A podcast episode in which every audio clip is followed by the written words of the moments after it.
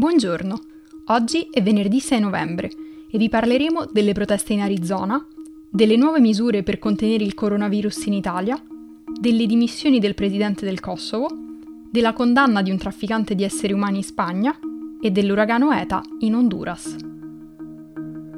Questa è la nostra visione del mondo in 4 minuti. Il risultato dello scrutinio negli Stati Uniti rimane ancora in bilico a causa dei voti per posta arrivati in extremis e ancora da scrutinare. Tuttavia, più si va avanti e più il risultato sembra favorevole per il candidato democratico Joe Biden, che ha lanciato un appello per l'unità nazionale, anche se Donald Trump ha minacciato di nuovo di contestare il risultato, arrivando anche a chiedere attraverso un tweet di fermare gli scrutini. Nel frattempo, i sostenitori di Trump si sono assembrati fuori dai seggi in Arizona per bloccare il conteggio dei voti. Fox News e Associated Press l'hanno già assegnata a Joe Biden, nonostante lo spoglio sia ancora in corso e Donald Trump abbia ribadito più volte via tweet di avere tutti i voti per vincere anche lì. A differenza delle proteste in Michigan e in Pennsylvania, dove i manifestanti hanno chiesto di fermare il conteggio dei voti, i manifestanti di Phoenix hanno gridato Stop the Steal insistendo affinché le schede rimanenti venissero conteggiate. Due alti funzionari della contea, il democratico Steve Gagliardo e il repubblicano Clint Hickman, hanno espresso preoccupazione per la diffusione di informazioni errate sull'integrità del processo elettorale, sottolineando che uno spoglio accurato richiede tempo. Da oggi in Italia entrano in vigore le nuove misure dell'ultimo DPCM che prevedono una divisione del paese in tre fasce di rischio in base al livello di contagi, una rossa, un arancione e una gialla, dalla più grave alla meno grave.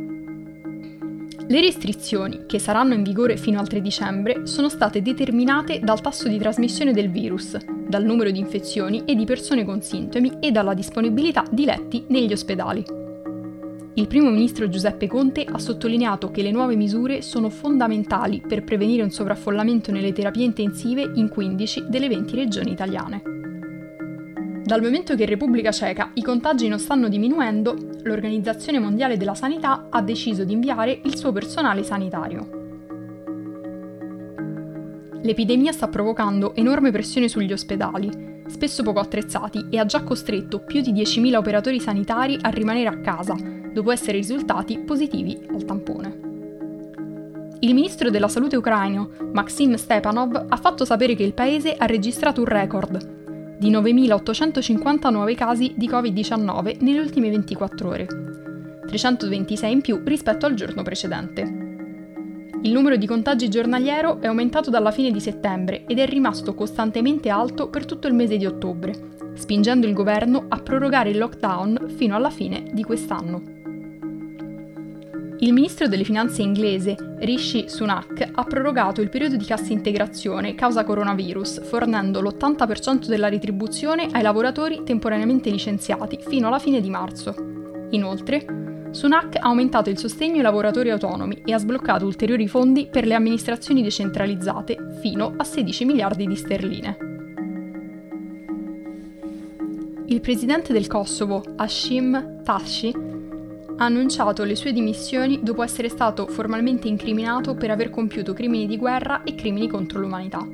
Tashi è stato incriminato all'AIA dalle Kosovo Specialist Chambers, un organo che si occupa di giudicare i crimini commessi dall'esercito di liberazione del Kosovo durante la guerra di indipendenza contro la Serbia, combattuta tra il 1998 e il 1999.